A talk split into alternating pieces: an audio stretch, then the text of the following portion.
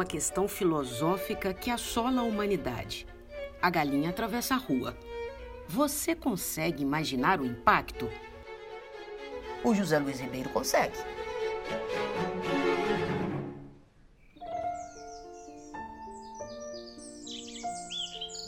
Havia um frescor de noite naquela madrugada.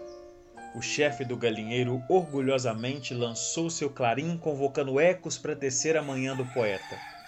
Ela, uma galinha preta, olhou mansamente acostumada aos rompantes de seu senhor. Encaminhou-se para a ágora da comunidade, local onde esperava um maná convertido em uma forma sintética chamada milho. Havia no local uma pequena portinhola que, vez por outra, era aberta à confraria. Por essa entrada dava-se oportunidade de um lauto banquete de espigas nascidas do capim.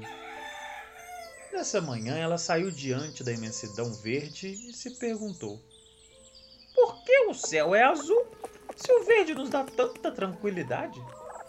E em movimentos circulares, ciscando, ciscando, chegou a um caminho diferente. Não percebeu que além da faca cortante para um suculento molho pardo existiam outros perigos? Estava ciscando com seus botões à beira do caminho. Não propriamente um caminho, mas a estrada por onde passavam carrocerias com diversas gaiolas apinhadas de frangos de granja seguindo para o holocausto. Nunca tinha pensado no destino daqueles seres que seriam sacrificados em nome da cadeia alimentar. Ali, parada, ciscando, não percebeu quando um veículo negro como ela parou mansamente e de lá surgiu uma sorrateira mão que firmemente a imobilizou e a colocou numa caixa de isopor cheirando a camarão. Assustada, não conseguia nem respirar direito. Parecia que estava num vendaval.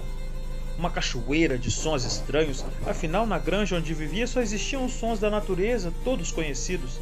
É verdade que trovões que vinham com a chuva quebravam essa recôndita harmonia. Os sons aumentavam. Não identificavam bem as buzinas e os palavrões do trânsito. Avanços e paradas. Sentia que sua cela vagava naquele espaço que ela pensava ser o vasto mundo do poeta. Começou a sentir um leve sentimento de culpa. Abandonei a segurança e me pus a ciscar fora da ordem. Entrando em uma angústia metafísica, sentindo um enjoo como o cheiro do camarão, senti um forte impacto. Houve uma batida de trânsito ela se viu cega repentinamente. Sua metafórica caverna foi invadida pela luz do dia. A caixa estava aberta.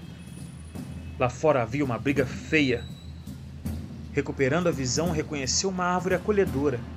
Sem pensar, se atirou no precipício, voando cegamente, aterrizando numa folhagem macia. Para ela, aquele canteiro criado pelo prefeito Melo Reis era uma ilha na sua aventura. Respirou. Do outro lado, a briga continuava. Carros passavam em alta velocidade. Assim ela descobriu um novo mundo no canteiro da avenida.